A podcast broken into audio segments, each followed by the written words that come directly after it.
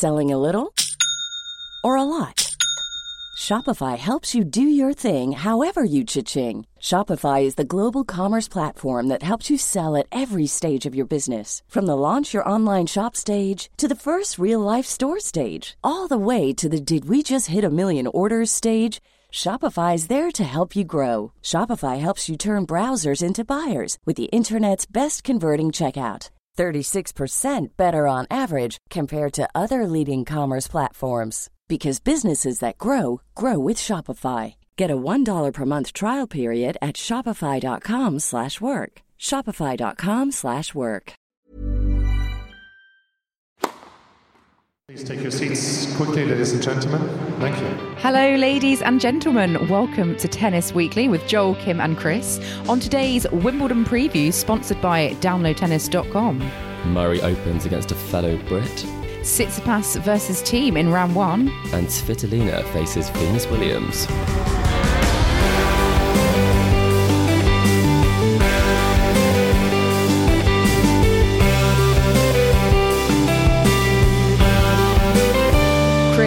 Today is the 30th of June. We are here to catch up on the Wimbledon draws, which took place a matter of hours ago. They are hot off the press, and we have lots and lots to discuss. Um, we're going to be delving into the draws on the men's and women's singles uh, sections, making some potentially dodgy predictions as usual, and also revealing our collect a set um, cohort for for this edition. How are you feeling, Chris? Excited for Wimbledon? It's only what three days away now. Getting your tent ready for the queue. Well, I am getting my tent ready for the queue, but someone who's got their tent ready already is Joel, who's not with us today. He's in Belgium camping at a festival. So I think maybe he's got himself into the wrong queue, Kim. What do you think about that? Well, I don't understand why Joel is willing to camp for music but not for tennis. I thought I thought tennis was his one and only true love. And I, I yeah, he's not willing to camp for Wimbledon, which has always baffled me. Listeners, we need to try and get Joel to do it just that one time to experience the queue because he's never actually done it. We've got to get that on our socials. A poll. If the listeners say he has to do it, then he will do it. I think it's probably because if you live in London, it seems odd to camp in London. Maybe there's something there where he could have the comfort of his home, a nice warm shower, a nice bed. But I'm pretty sure the queues wouldn't be as bad as a festival in terms of camping. No, the queue is worth it. I do love the queue. Uh, I mean, the last time we actually saw Joel, he was in a hospitality tent at the Boodles. Um, for all we know, he could still be there, and this camping in a very Belgium different tent, Kim. It's a pretense, different sort of tent, tent involving champagne. But we had a fantastic day at the Boodles. Uh, it was great to see some live tennis. Uh, great to chat to some of the players, get some uh, lovely food and drink as well. Um, and yeah, I had a fantastic time. Don't know about you, Chris. It was great. Yeah, it was wonderful. I think um, I'd not been to the Boodles before, and I think for anyone who's thinking about it, maybe next year. Um, it's something that is super nice to see. Great tennis, super close up, and the atmosphere is just so relaxed and lovely. So it's um, definitely no queuing. So I can think that Joel will definitely be back next year. No camping, all very easy. You get a wristband, and then everything is unlocked to you. So um, thank you very much to the Boodles for having us, and we look forward to bringing some of the interviews with some of the players who are featuring in the draw a little bit later on. Yeah, that's that's yeah. it was exciting to hear from them, and also yeah, we've got some. We did ask them a question about the Wimbledon queue, so um, it's so a very good question, Kim. I have to say, all credit goes to you for the question. Uh, well, on in other news, before we get on to the the details of Wimbledon, um, a piece of news I think it broke yesterday. Uh, really exciting, and that is that Caroline Wozniacki is returning to the tennis tour. Uh, she released this on social media saying that she still has goals she wants to accomplish, and she's decided as a family that it's time for her to get back out there. What did you make of this news, Chris? Could you see this coming? Was it always on the cards, or is it a surprise? Well, I do. I'm very obviously very pleased to hear that she's coming back, but I did go to her farewell match. Um, I think about a year ago. So she everyone can change their minds. And if Serena wants to change her mind at any point, of course, I will fully support that. But um, maybe I'd like a refund on that match with Kerber just because it wasn't the final farewell. Um, I think we will be having a few more matches from her, but. Um, I don't think it's kind of been the best kept secret. I think she's been posting quite a lot to um, her social channels of her kind of hitting the ball again. It's been looking good. And um, if she's just preparing for like the Legends doubles, I feel a bit scared for her opponent. So it does all make a bit more sense now. But as we've said, she's so popular on the tour. And in Denmark, I mean, she's basically the queen of Denmark in many ways, the co queen of Denmark. So I think everyone um, will be very pleased to see her back. Yeah, I mean, it's exciting because you're based in Denmark. So having, you know, a big female name like back in action on the tour representing Denmark is going to be fantastic. So hopefully, you know, you'll be able to get her on the pod. Get on the pod, maybe yeah. Share tennis weekly with Danish fans even further. You know, beyond Holger Rune, they've you know they're going to be great. Like yeah, really pleased that Caro's coming back. Um, we'll have to see like uh, how that goes, and obviously we'll be you know reporting on it. But um yeah i thought that was a really nice positive bit of news. But also yeah like you said that farewell match um i guess it was a, farewell for now because she's she's coming back. Uh, but let's talk about wimbledon. Um obviously there's a lot to unpack with the draws. Uh, one thing that that kind of we wanted to i guess touch upon is the and i i love all these kind of um they like the arts and the, the poster works that we have um, coming out for all the grand slams i think year on year they they kind of go for different styles different themes and you know they're, they're really you know nice kind of bits of memorabilia but the wimbledon poster for this year has caused a bit of controversy, hasn't it, Chris? Well, I'll um, I'll describe it quickly for anyone who can't necessarily see it. So it's um, walking down the stairs of centre court, um, and at the front it's Alcaraz and Sinner, and then there's rivalries throughout the sort of decades going behind them. And I have to say that the way that this has been done, and I'm not, uh, I don't think Andy Murray said this just because um, he's not featured. Um, he did call it a disaster. Um, so there are some fantastic players in there, but like Alcaraz Sinner, of all the Wimbledon rivalries that we know, probably doesn't feature in the foreground. And I get the idea of the future, the current, but they've not played a slam final at Wimbledon. And then they've not necessarily had that um, rivalry there. And then right at the back, um, is the world number one Iga Swiatek and last year's champion Rybakina, and then just in front of them is the Williams sisters, and then it's quite male dominated, I would say, and then the thing that probably stood out for most of us is that just behind is, um, you know, the big three. And if you think about Wimbledon, well, I mean, Murray's won two, Nadal's won two. Um, and so it's a bit of an odd one. So I think the idea was nice, but I just think it's absolute disaster when it comes to execution. What do you think, Kim? Yeah, and to be fair, I didn't actually get the rivalry uh, concept like jumping out at me. I thought, okay, maybe the focus is they just want to focus on like future talent, and they've picked Alcaraz and Sinner as the two that they think are spearheading that, maybe, and then they've got you know the big three behind, and like I guess some former players, and then I couldn't actually, to be honest with you, I couldn't make out that it was even Swiatek and Rybakina at the back. They're that far back. so yeah, I, and I think it's not very good that most of the female players are at the back. That just does not help with the kind of, you know, gender debate about, you know, does the women's tour have parity with the men's tour? I think the fact they focus on five male players right at the start is is also a bit problematic. I mean, I do love the bit with the big three. I think that's really nice. But I They're just having think, a great time, aren't they, Kim? and There's I a like hand the on a chest from Nadal. They're all very buddying up. Yeah, they do look like they're having a nice time. I mean, I really like the sort of styling of it, the fact they're walking down the stairs, but I just think there are issues with it. Um, and I'm not You'd sure. love to hear the conversations, right, Kim, in terms of like, so we're briefing in this piece of artwork. Who should Yeah. put at the front? I really want to know. Maybe Alcaraz Sinner. I probably came up by this, and now we're all maybe over scrutinizing it. But I do just think um, it's one of those things where you think, surely Wimbledon, Wimbledon doesn't normally put a foot wrong when it comes to some of the things that they, they put out from a visual perspective. I think it's all very considered. So um, this does feel like a bit of an anomaly, and I think maybe they'll think twice before they put something out like this again.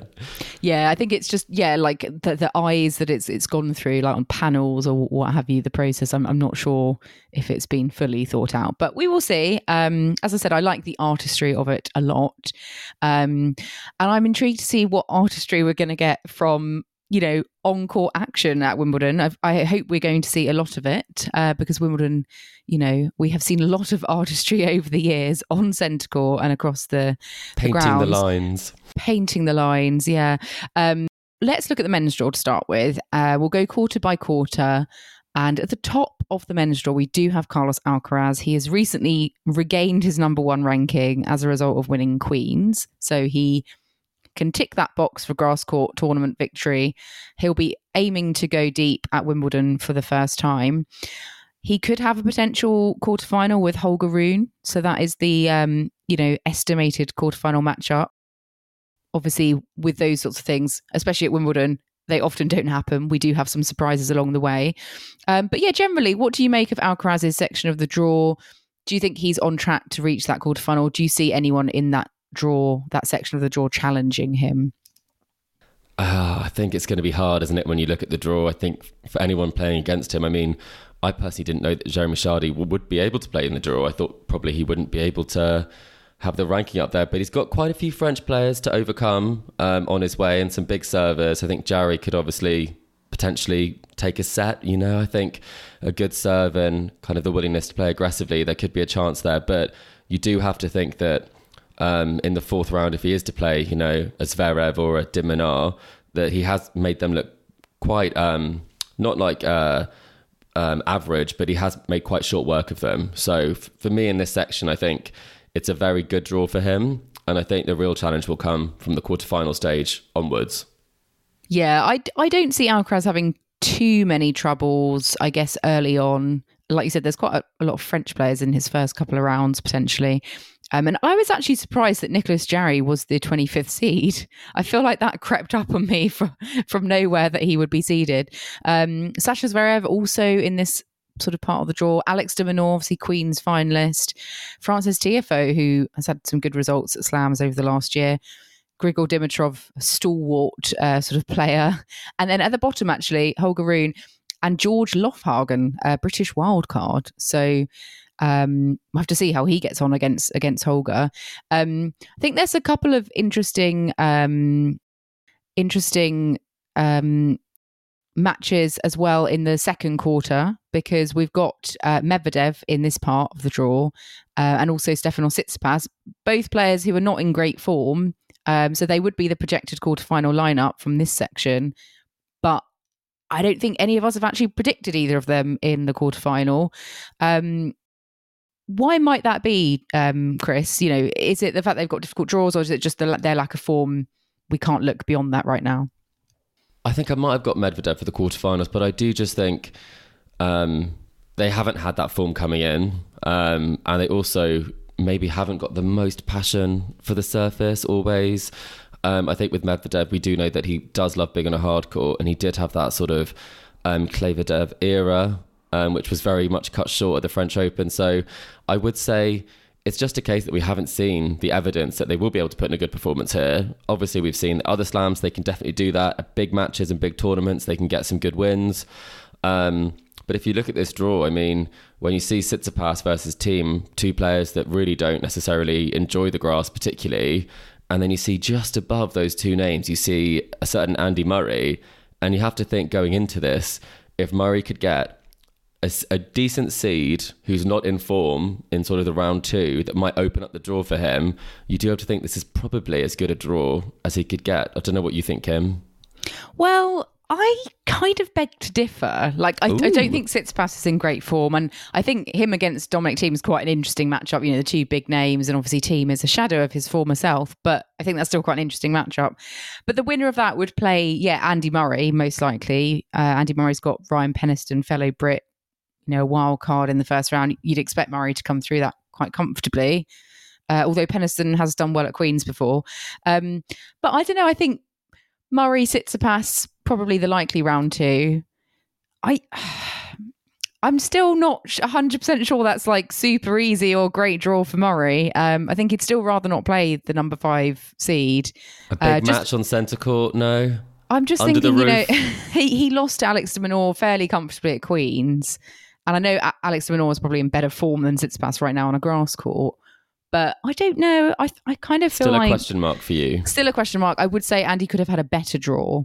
Um, but he if he's going to be, if he's going to beat a top seed, then Tsitsipas is one of the ones that's looking vulnerable at the moment based on how he's playing. They did play um, last year, Kim, on the grass at Stuttgart, where Murray did win it in straight sets, 7 6, 6 3. So yeah. there's hope. There's hope there. Yeah, absolutely. No, absolutely. I mean, you probably um, w- would you say out of this section, Seb Korda is looking um, the, the, more likely of, of the seeded players to potentially come through, or even Cam Norrie, you know, last year's semi finalist.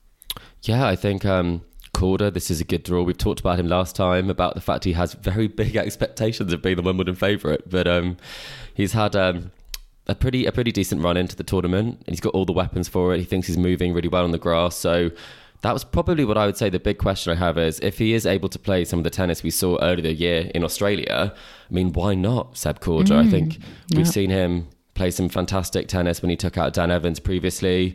Um, I think he'll have some really good chances. And I think this is a section where it is kind of what you make it. I think there will be some surprises here. And um, I mean, there's also kind of Tommy Paul, who's not necessarily the biggest um, clay court fan or necessarily a grass court fan, and he might face um, a certain Milos Raonic who's making his comeback at a slam here. So there's a few players in here that I think could probably spring an upset, and a few players that do particularly well on grass, like a Mannarino, for example, might be a tricky one for Medvedev. Um, so I think this one is probably the hardest section for me to to predict or to have any idea. Not that we ever do, Kim, but to have any clue as to what might happen. We do our best, but it is hard. And Arthur Fery has Medvedev in the first one. Arthur Fery is a British wild card, uh, so that's a good experience and exposure for him. Uh, I also think that Korda, I think he will come through, but Jiri Vesely in the first round is isn't easy because Vesely has a big, big serve and has been known to just on his day take out a top player. So I, I, don't think that's like the, the, most straightforward of openers for Korda, but I do think Korda's in, in, in good shape.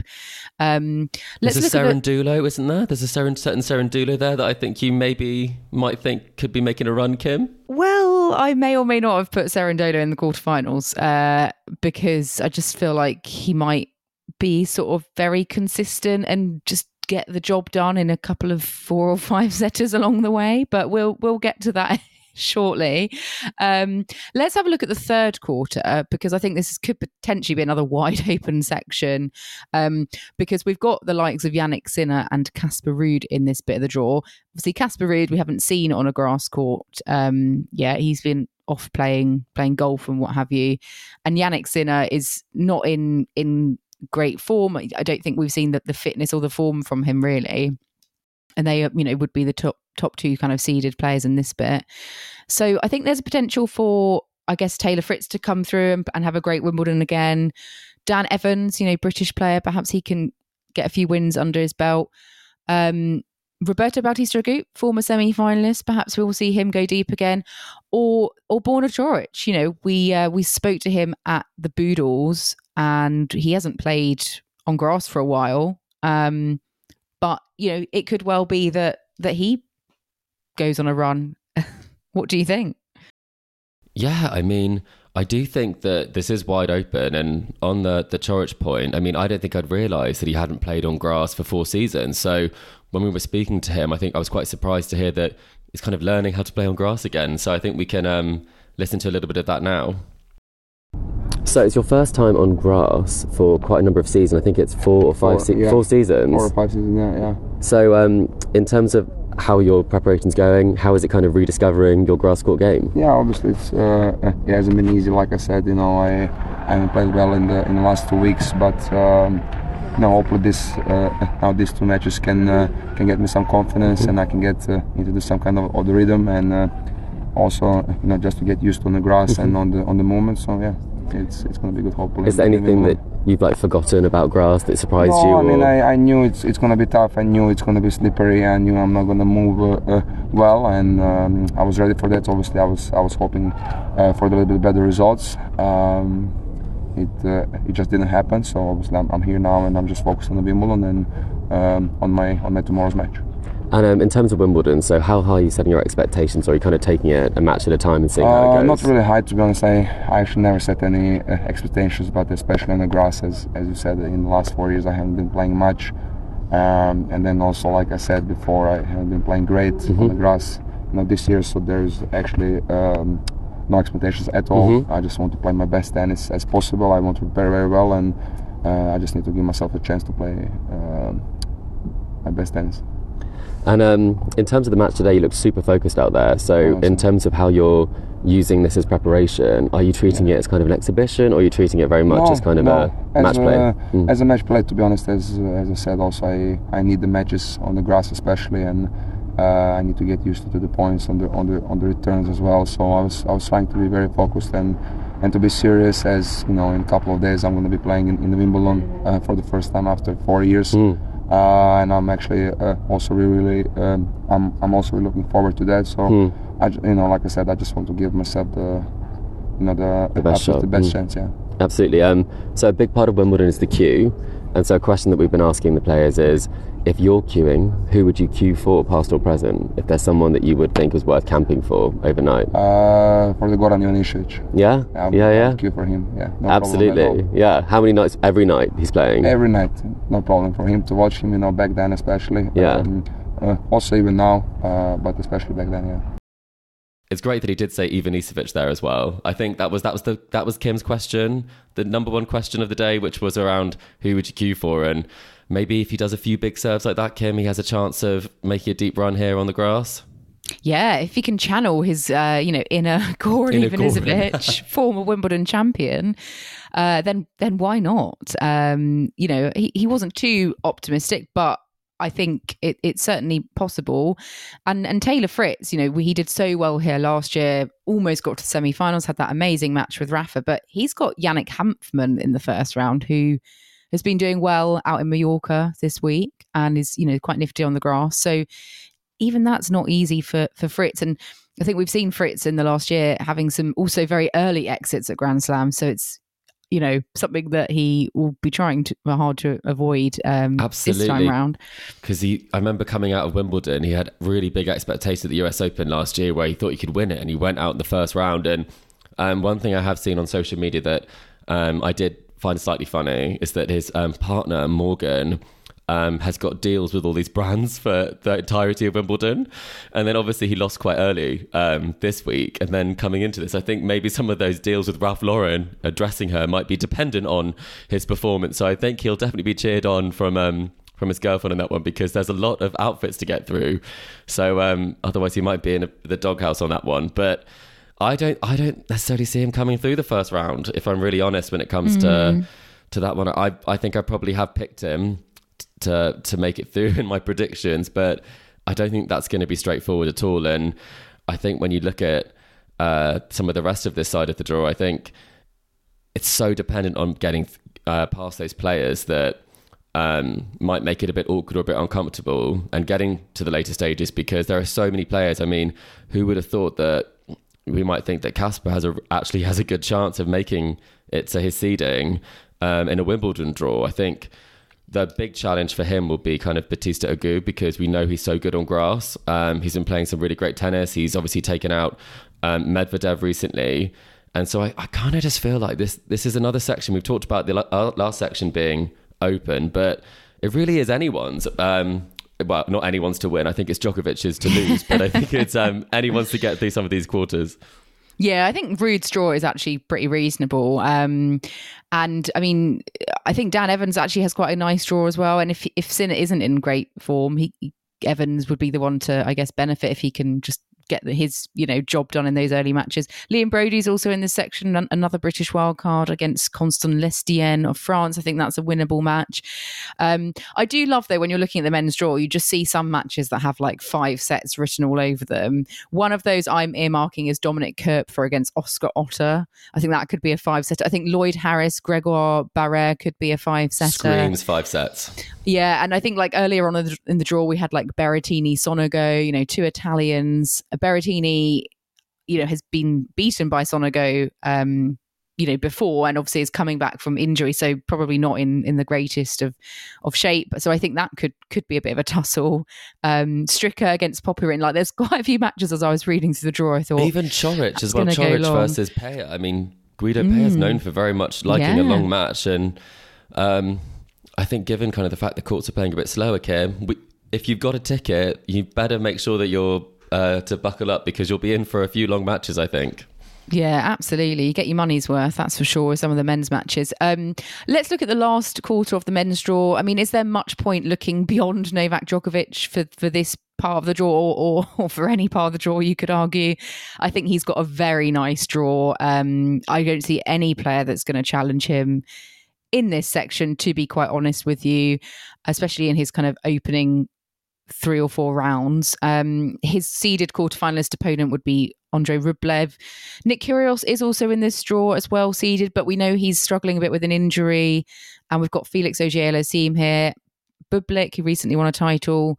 Uh, Hubert Hurkacz has done well on grass before, but I just don't see anyone beating Djokovic over five sets from this quarter of the draw. Do I you mean, disagree? I mean, I, I, how can you disagree? I mean, I always love to disagree with someone, but I think on this one, I, I just can't. I think the more that you see a Djokovic playing, and even that match he played um, recently in an exhibition against Tiafoe, I mean, it looked like he wasn't really having to kind of turn anything on, and Tiafoe was competing pretty hard, and he looked pretty effortless on the grass. And I think that's something that we see in this section that there isn't anyone that really has that level of like consistent experience in this part of the draw. Um, and I think with Djokovic, I mean, at Wimbledon, he's almost um, impossible to beat, and at Slams in this year, he is uh, has proved too much to beat. So I think it's almost the best of the rest in this section, and I think there are some chances here for some players, especially in the top half of this last quarter.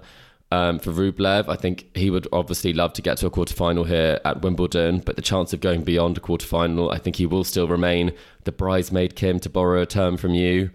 Um, but I think the real thing that I'd like to see is kind of like what Bublik will we get here, Kim? Will he keep it going, or will it be a first round exit?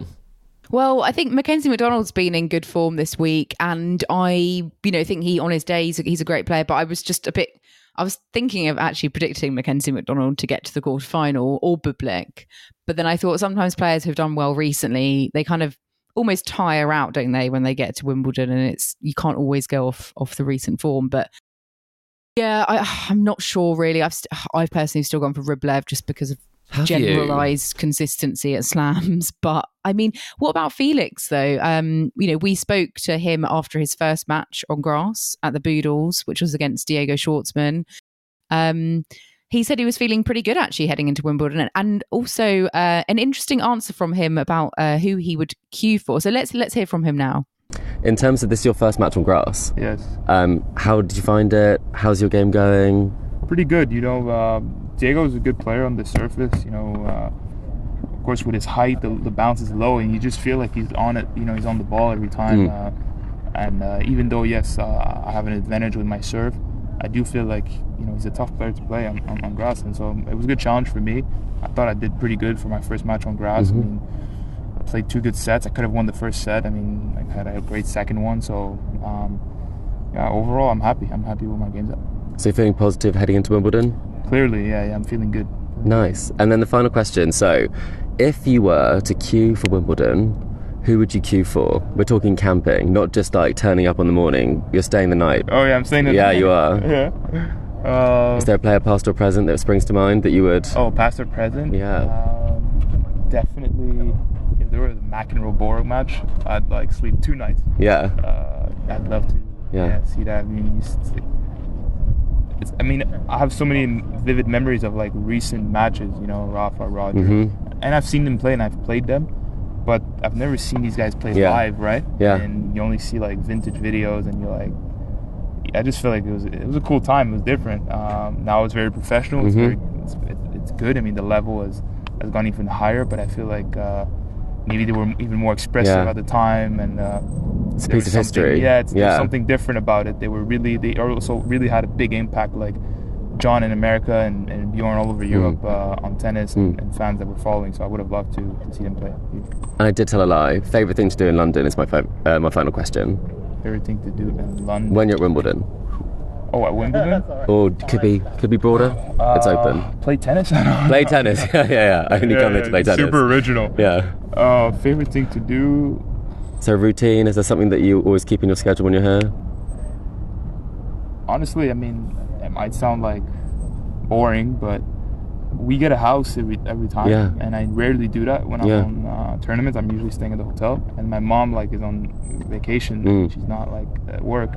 So she always comes to Wimbledon. Yeah. So my favorite part is just like coming back home. Yeah, yeah, guess, yeah. That's and super have nice. her like cook like home meal. That's that's just my favorite part. Like I I walk or basically we take a drive, but it's like five minutes Yeah. to the site, and then after that to come back home and feel like you're. Yeah. It's like back when you were like a Yeah. kid. It feels like Super cozy. Yeah. Thank you so much for your time, Thank Felix. you, thank you. Cheers. I love the fact that he said he would actually camp two nights there. Um, Listen that's up, real Joel. dedication. Yeah, Joel, listen to that. Even Felix is going to camp. exactly. Although the players he wants to camp for, you know, aren't around, I guess, playing on the tour, of course. Um, He can camp, but fingers crossed, maybe he'll walk past them if they're commentating. he'll otherwise, yeah, he'll be camping for forever for, for nothing. Yeah. Legends, legends. Um, but yeah, he seemed like he would actually consider it, which is nice. Um, and we'll, yeah, we'll have to see how how he does. But I think that brings us nicely on to our predictions now, Chris, because we've gone through you know top level kind of draws here. Let's see who we've got quarter by quarter. Um, Joel's also very kindly sent his in from Belgium, so um, we'll see how ours compare or differ. Um, who have you got in your first quarter final? I couldn't see past Alcaraz and Rune for that one.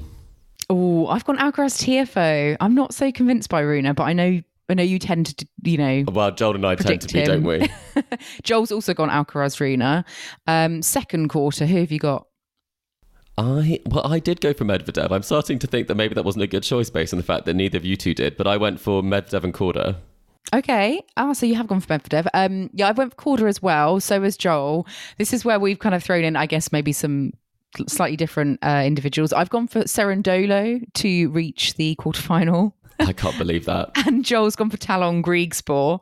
Uh, who, you Desperate know, times did, did win a grass court event recently. That just shows how little faith me and Joel have in Medvedev uh, right now on grass. So I'm sure he'll prove us wrong. Um, what about your third quarter, Chris?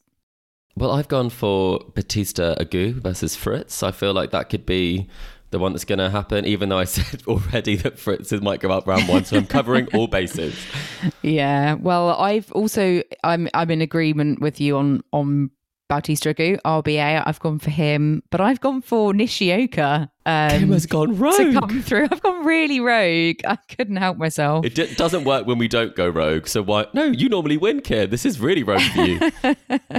I just wasn't convinced about Taylor Fritz. Um, I, and his I didn't know his girlfriend had signed up for all of the um sponsorships. He's here for the so whole week, no matter what. He has to win. That's extra motivation for him. If if I'd known that before, I would have I would have predicted him. No, uh, but Joel's gone for the same as you as well. Fritz against uh, RBA.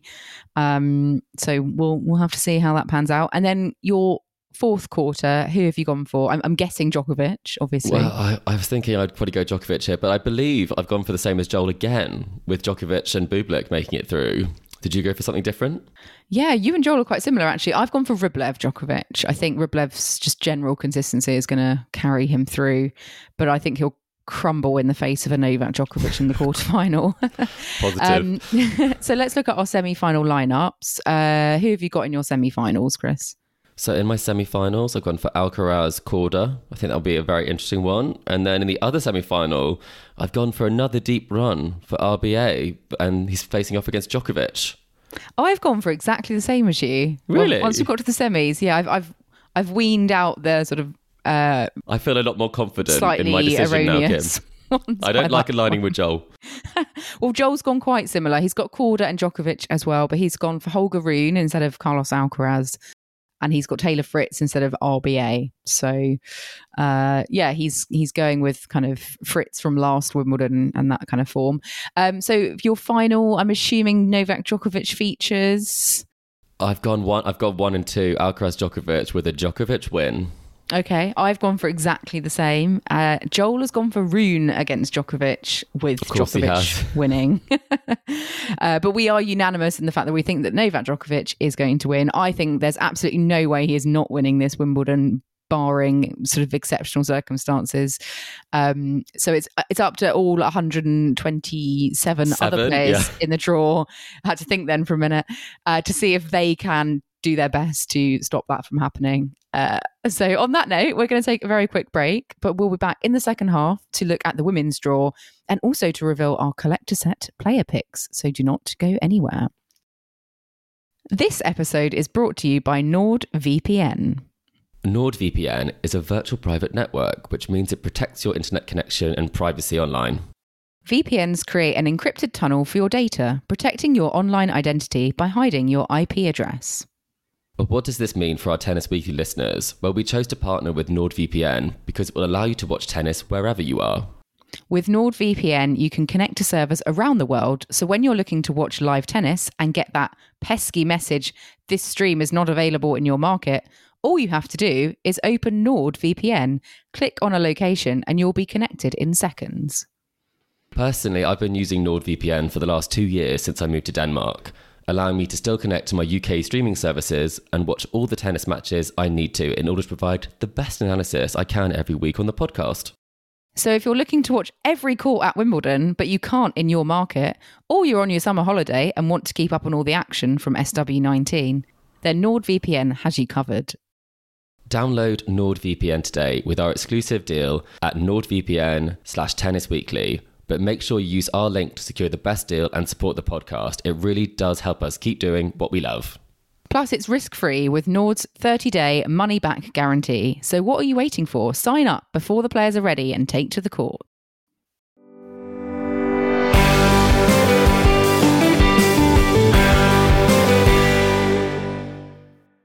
Welcome back to the Tennis Weekly podcast, sponsored by downloadtennis.com. And now we're going to move on to look at the women's draw for the Championships 2023. Uh, quarter one, we do have the top seed Iga Swiatek uh, spearheading that one, but it's not the easiest of uh, draws. To be fair, like it's not the easiest of quarters for her. Um, we've got Coco Gauff in there as well. Uh, we've got Victoria Azarenka, Kasatkina, um, a whole host of um, also, you know, some some former Grand Slam champions. Venus Williams, Sofia Kenin is in there um, as a qualifier. So yeah, lots to unpick from this section of the draw. Um, what matches kind of draw your drew your eye, Chris, when you were looking through the women's draw earlier? Well, Kim, as always, I'm in the trenches watching the draw live, and there were gasps around audible gasps when Venus Williams, Svitolina came up because I think that they are two fan favourites who both got wild cards, and you almost can't believe they drew each other. I think it's probably one where the crowd will be very split in terms of who they will want to win that one. I think Venus, hopefully, in terms of the history she has at the championships, will have a lot of support there. But that's definitely a match you'd like to see on a great sort of show court. And then I guess the Kenin Gauff match. I mean, Kenin has been playing very well in qualifying. Um, I believe there's a certain uh, certain individual might have secured a cap from Sofia Kenin at qualifying. Is that right, Kim? Yeah, big shout out to my dad. He got Sofia Kenin to sign his Pete cap after her first qualifying match, which he was quite chuffed about. So Is that a good omen, though? Will that Well- mean will it become more valuable as the tournament goes on, Kim? maybe so. The last signed cap he got got was uh, from Sabine Lisicki as well. So I don't know what that says about my dad's taste in tennis players, or you know, Finalists. He's a- future for uh, Sofia Kenin. Yeah. um, but yeah, I'm excited for that for that match. I think that's obviously one of the ones that, that kind of caught my eye as well. Um, and there's a few Brits in this section as well. Katie Swan has got Belinda Bencic. Um, Katie Swan being on a wild card, and Harriet Dart on a wild card has got Diane Parry. Um, so and Jodie Jodie Burrage as well, Caty McNally. So a lot of Brits in this section. Um, some of them I think more winnable than others. I think all winnable if you think about it. Uh, even the Bencic one, to be quite honest with you. Um, so let's hope that the British girls can get some some good performances and uh, be moved upon, you know, be moved along by the home support um, as we've seen in the past. Um, also, some question marks potentially over Swiatek. She pulled out of um, Bad Homburg with sort of a food poisoning, like fever. So, you know, depending on how quickly she recovers, that that she may not be at her best, and she's not in the same section as Rybakina, who will be opening proceedings on Tuesday. So Swiatek will be playing on on Monday, so that's even less time for her to recover. So yeah, kind of got that at the back of my mind when I was thinking about my predictions. Actually, Yeah, there are some question marks there, and I saw some clips, and it seems like she's playing a grass court like a clay court this year, and Um, she made her first ever semi final on grass and then she pulled out. I do think there is this real tendency for players to um, pull out of matches when it comes to that week before a slam um, and to err on the side of caution. So, food poisoning is awful. Um, and that can really take it out of you. But I do hope it's more on the fever side of things and that maybe it might just be um, not too bad an incident because there isn't a great deal of time to recover from something like that. And um, kind of only the likes of kind of Serena Williams and Djokovic can kind of play when they seem to be kind of have a fever and and be down. So it feels like um, she'll be hoping to recover in time, and we want to see her fully fit for that one. We do have to give a special mention as well um, for a match that Joel would have, without question, mentioned, which is Trevisan versus Sorribes Tormo. And if we're talking about matches that might go five sets um, on the men's side, I think this has the longest match on Wimbledon women's um, uh, history kind of on the cards, minus the tie. Obviously, the tiebreak will cut it short, but that screams final set tiebreak, don't you think, Kim? If they could play five sets, they would. Uh, is what really I think. Would. Yeah, yeah. That that's that. That would be a disappointment if it's like love and one. Uh, to be to be honest. So I hope for Joel's sake, uh, they they live up to our billing. Uh, in the second quarter, we've got um, a number of players who I think could potentially break through and go quite far here. Actually, um, you know, we've got the, the, top two seeds in this section are Pegula and Garcia. Um, Garcia, she did retire from Eastbourne with a like shoulder injury. So I'm really not sure how bad that might be if it was just precautionary. Um, other, you know, her draw's okay if if it is, uh, but it will, you know, depend on how physically she is. And Jessie Pegula, she's got a tough opener with Lauren Davis, who's quite nifty on the grass court. Um, but I think in this section of the draw, the player that's really caught my eye was Donna Vekic because she's had some great wins, uh, you know, in the last couple of weeks on a grass court. We know she loves the grass. I think she's been to the quarterfinals here. Can she go even further this year, Joel? Uh, Chris, looking at the draw. Um, I'll answer for both Joel and Chris um, for this one. I'll do my best. I think that based on what Joel has gone for in his predictions, I think we both think she can go pretty far here. So um, she's played some great tennis and she's always been a great grass court player. Um, I think I've talked about this on the podcast before. Um, some of the matches, I think the Wimbledon match against Konta um, was just an unbelievable women's tennis match that really sticks out for me in my memory as just being top tier serving and top tier grass court tennis. Um, and I think this is definitely a section where there's a lot of opportunity for Vekic. Um, she really has got her ranking all the way back to where it was before she obviously had a very bad run with injury. Um, she's got great form, and hopefully she's able to kind of take that all the way through here. Unless, unless Sloane Stevens puts in a good performance, the famous grass courter that she is, um, I don't think she's played a warm up tournament, but if they do play in a potential round two match, um, I would be a bit torn on that one, Kim. I'm not sure, but uh, there's definitely potential here for some surprise packages um, in this section. Do you think Pegula will make it all the way? Do you think that we're going to get the seedings living up to their billing here? Well, Pegula's normally very consistent at a slam. So I think if she makes it past Lauren Davis, I can see her reaching the fourth round. But I, I have high hopes for Samsonova maybe Kudermetova. I mean, you know, these are two players that weren't allowed to play here last year. You know, we've got to remember the Russian and Belarusian players are back. So that's a whole year where we don't know what they would have done on on on the Wimbledon grass. So perhaps that brings in an unknown entity to some extent. Um, I think a lot of those players will be jumping with joy that the fact that they are allowed to be here and compete. So maybe they're going to try and make the most of it even more than they, you know, typically would. So that's, you know, something to consider. Um, I don't have high hopes for Garcia, though. I don't think she's been in quite the right form. And obviously with this injury. Um, so I am looking at like the Vekic's and the Samsonovas to, to kind of come through actually, uh, probably over Pegula. Um, looking at the third quarter as well, this could be the toughest section of them all. Um, along with maybe the first quarter, because here we have got the defending champion Elena Rybakina. We've also got last year's finalist Ons Jabeur, and we've got previous champion Petra Kvitova here. Um, also, former finalist Karolina Pliskova and Elena Ostapenko, who has been in really good form, but um, you know also has just retired from um, her match in Eastbourne as well. I think she said she was feeling dizzy, so perhaps a bit of a question mark over her current uh, sort of health and fitness. Um, yeah, what what jumped out at you from from this section because there's a lot of good grass courters I think in in this section, and I, there's not it's not going to be easy. Whoever I think whoever comes through this will really have had to have battled hard to get there. Yeah, I mean, if you look at the the draw here with Rybakina Ons, obviously, as we've talked about, it was last year's final. So um, that really is a fantastic um, kind of two fantastic grass court players who you know that went to three sets last year.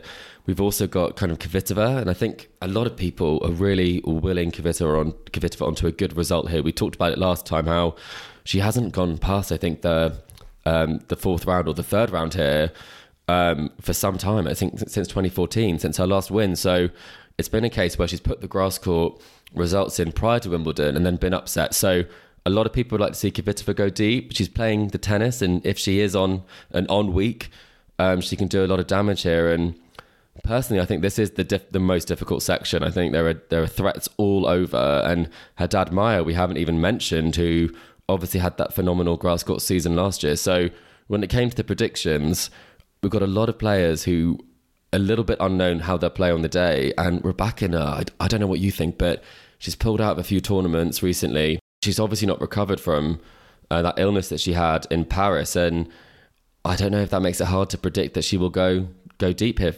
Yeah, she said she was still like feeling, I think, some you know ongoing like symptoms or still recovering from that illness. So, yeah, I, I really don't know what to expect and I think you know was last year. She's obviously proved that last year wasn't you know a one-off. She's got to the Australian Open final, had some great wins as well since. But it's so hard, isn't it, to win your first slam and then like defend it 12 months later. So I think the odds are against her in, in that respect anyway. So I think she should probably try and just go in and, and like take the pressure off and not think too much about the expectation. But obviously, all eyes are going to be on her because of what she did a year ago um, yeah, it's it's not easy um, with with this one, and, and Shelby Rogers is known to be a bit of a giant killer, so that's yeah not the easiest opener. Um, I also think Yelena Ostapenko she could have Sorana Cirstea or Tatiana Maria in the second round. You know, Maria was what the semi-finals last year. Semi-finals last year, yes. Cirstea also another giant killer. So oh, that's that's not easy. There is just like no easy match. Nowhere to hide in third quarter. Um, I think Katie Boulter's got a nice draw though. Uh, you know, British wildcard. Obviously, she won Nottingham. She's got Daria Saville in the first round, so I think that's definitely winnable for Boulter. Um, so I'd like to see her pick up a few wins here and, and make the most of her recent grass court success. Um, Andreescu's also in the section of the draw uh, unseeded, just just there. I think she could perhaps pick up a few wins. She might face Jabeur in the third round. So, yeah, this is a very um, difficult section, and I commend anyone who does come through it. Um, let's look finally at the last quarter. Uh, here we've got the likes of Maria Sakkari and Aryna Sabalenka. That that would be the sort of uh, predicted quarter. But I'm also looking at Karolina Muchova, recent French Open finalist. I'm looking at Barbora Krejcikova, who I know you always have high hopes for, Chris. Always have high hopes for. Madison Keys, I think she's a very solid player. Um, and Jule Niemeier, that surprise quarter finalist as well from, from 12 months ago, is, is here. Um, yeah, where were your eyes drawn to on this section of the draw? Who do you think is most likely to come through? Well, I mean, I've seen Muchova play at um, Wimbledon before, and I think she took out Pliskova that year. And she's got the perfect game for grass. I think she's got the perfect game for pretty much every court except for maybe, you know, an ultra quick um, sort of hard court. Maybe I think that would be where she can't do as much with the ball. Um, no, I think that I would love to see her have another deep run and kind of cement her status right at the top of top of the game. She's obviously taking some time off. Um, so I do think that it's a difficult one to predict because you never know how it's going to go. And obviously, Jule Niemeier in, in, the first round is a very difficult first round match, especially given how much Jule obviously loves to play at Wimbledon. I'm not really looking at Sakkari. I know we always say this. I think whether it's Kostyuk in the first round or Badosa in the second round, I don't think she's going to have a deep run here. Um, and then I would say there's, you know, Mira Andreeva. That mm. could be an hmm. interesting one. Um, she opens against Wang, and then in the the second round that could be Krejcikova. So I'm I'm I'm thinking this might be one where the seeds might not match up again. Um, because I also think that Alexandrova could be or Muchova could be a very tricky um, fourth round opponent for Sabalenka. So the Sabalenka question for me would be of the, of the draws that I've seen of top seeds, you know, potentially Camila Giorgi and then potentially a Muchova or Alexandrova, who both are in form. I think it could be a really tough ask to get to the the final here. Yeah, and I'm just wondering who's going to be maybe the, like the Jule Niemeier of, of 2023. Uh, Mm, that's we're all wondering. complete surprise package. Yeah. Um, and Andreeva, I had high hopes. I think based on what I saw from her at Roland Garros, she's she's qualified through. Um, I think she could spring a surprise. It is. It's. I mean, we say this every time. It's incredibly difficult, and uh, I wouldn't want to be in this draw myself. um, but you know, you can only play who you've got. You know, in front of you on the other side of the net, and I guess. Um, whether certain players will be looking at all the ramifications of, of their quarters, I, I don't know. But um, Sabalenka, I, I know she's got some potentially tricky ones. I still think she's going to come through. Um, I think she's once she gets onto that grass, I think she's got the weapons, and as long as she can execute, I think she's will be very hard to beat. Uh, that brings us on to our women's predictions, uh, Chris, and I think you know compared to our predictions for the men, where we were fairly aligned, we all have the same champion. That's not the case with the women's draw. So Oh, I've just seen who I put. I've just. it looks a bit different now. We've gone through the analysis, doesn't it? yeah, well, when did you make these uh, predictions? I did it immediately Before as it was draw? happening. Yeah, yeah, I did it before. okay, so let's tell uh, let's tell our listeners what we've gone for. So quarter uh, quarter one, who do you have and as your matchup? I think I'm still in the safe zone here. I've gone for Swiatek and Gauff. Yeah, I've actually gone for the same, and so has Joel. Uh, what about your second quarter? Uh, this is where the differences start, isn't it, Kim? I've gone for Samsonova Vekic. Oh, I've gone for Samsonova as well. Um, and I was debating endlessly about Vekic, and I thought, oh, maybe she's going to fizzle out earlier than we think. So I've gone for Kudermetova. Um, and Joel, Joel though has gone for Vekic, but he's gone for Zheng actually, um, which I think actually could be quite a good shout. Could be a good shout. Um, I'm kind of sticking a bit with Samsonova though. I predicted her to win Wimbledon. I think two you did. years I, ago. I remember listening to that as well. Yeah, you love every year. There's one really rogue winner prediction from you, Kim. So you know, and I, I almost got Muchova right maybe three years after I predicted her at the French. So you never know. Um, what about your third quarter final, Chris? Well, I went for Kvitova Ostapenko because I just think on their day they can cause some problems. Oh, well, Joel's gone for exactly the same, and I've Oh, gone something. kiss of death. I've gone for something completely different. I've not looked at recent form. I've gone for Ons Jabeur and Elena Rybakina. Last year's final being repeated in the quarterfinal. Um, so uh, for, I don't know. I'm not so sure about that now. I've seen both of your predictions, but let let's see.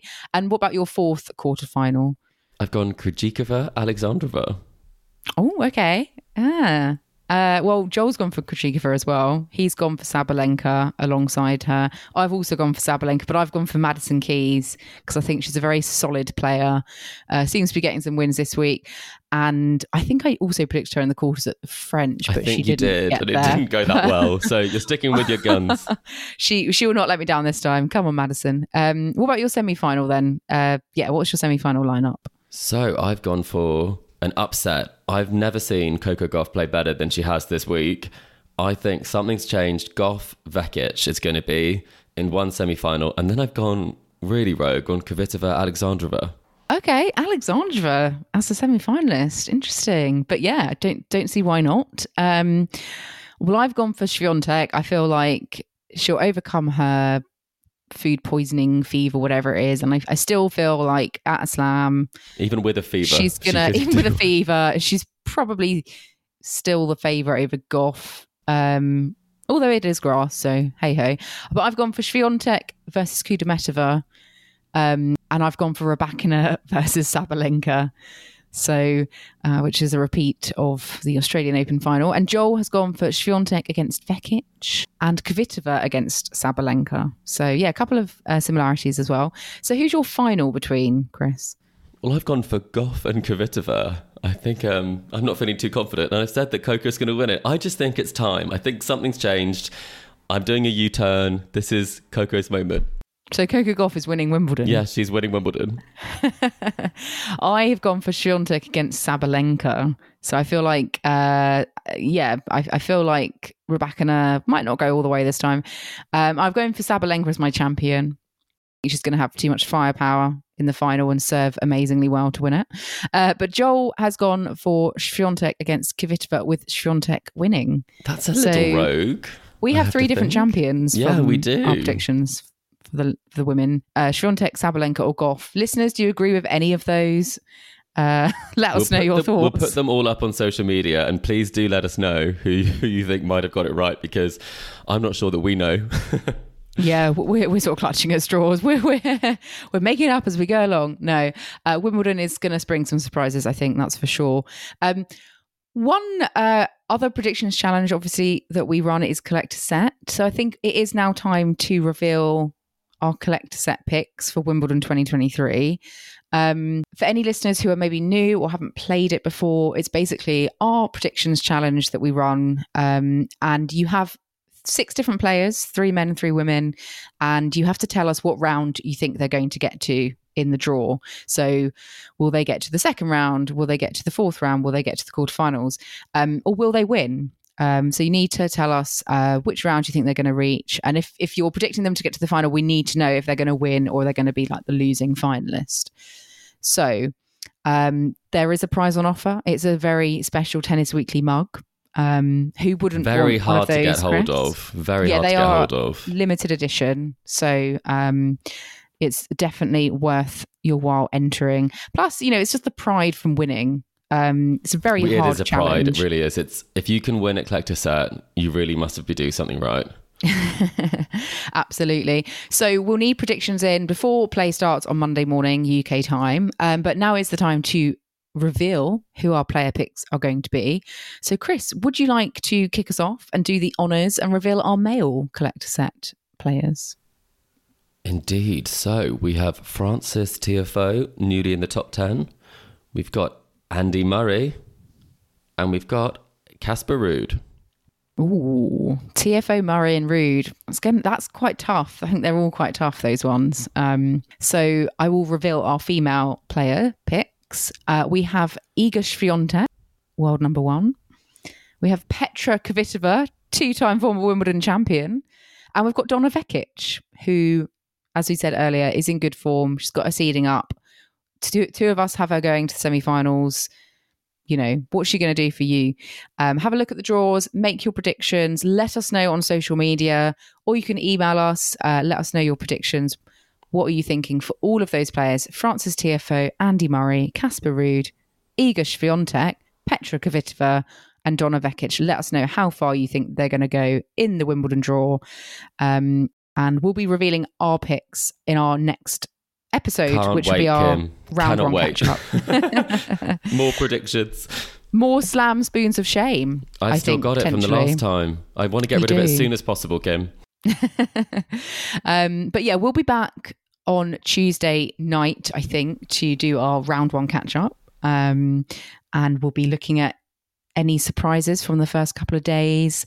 Uh, I'll be sharing my experience because I'm planning on being there for day day one and day two actually so i'll be on site hopefully to bring um yeah some kind of local insight uh, i'll be frequenting Courtside the wimbledon analysis. queue as well as usual so i'm going off to pack my bags and my tent very shortly Wonderful. And please do tell us how that goes, Kim, because I'm thinking about camping later in the week. So that would be ideal. Any tips? Maybe we'll do like a Kim's guide to the to the queue. That might be something our listeners could really use and find helpful. unofficial guide to the queue yeah because there is the official queue guide that wimbledon publish um, which fortunately doesn't feature a picture of carlos alcaraz and jannik sinner on the front Um, maybe I could design my own and, you know, put other players on there. But um yeah, listeners, I hope you've enjoyed our latest episode of the Tennis Weekly podcast reviewing the Wimbledon draw. I hope that's got you excited and ready for the championships to start on Monday. Do remember to subscribe to us to stay up to date on all of the action from the ATP and WTA tours. We're on Apple Podcasts, Spotify, and all major podcasting platforms out there. And if you like what you're hearing, then make sure to leave us a rating and review on Apple Podcasts or Spotify. You can also follow us on social media or email the show. We're on Facebook, Instagram, Twitter, YouTube, and TikTok. And all those channels, we're Tennis Weekly Pod. So do follow us for all of our updates from Wimbledon. And I'm sure we'll be posting pictures from the queue and from when Kim and I are on site later in the week. Um, you can also email the show, tennisweeklypod at gmail.com, or check out our website, tennisweekly.co.uk. And we'll be back next Tuesday at Tennis Weekly HQ for our round one Wimbledon catch up. So I hope you can join us for that. But in the meantime, it's goodbye from Chris. Goodbye. And it's goodbye from me. We will see you again soon.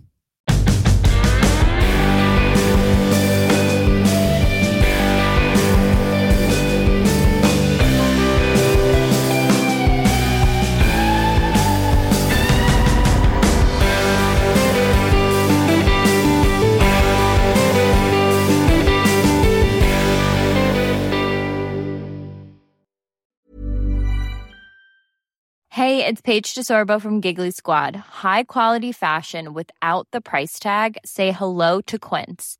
I'm snagging high-end essentials like cozy cashmere sweaters, sleek leather jackets, fine jewelry, and so much more. With Quince being 50 to 80% less than similar brands. And they partner with factories that prioritize safe, ethical, and responsible manufacturing. I love that. Luxury quality within reach. Go to quince.com slash style to get free shipping and 365 day returns on your next order. Quince.com slash style.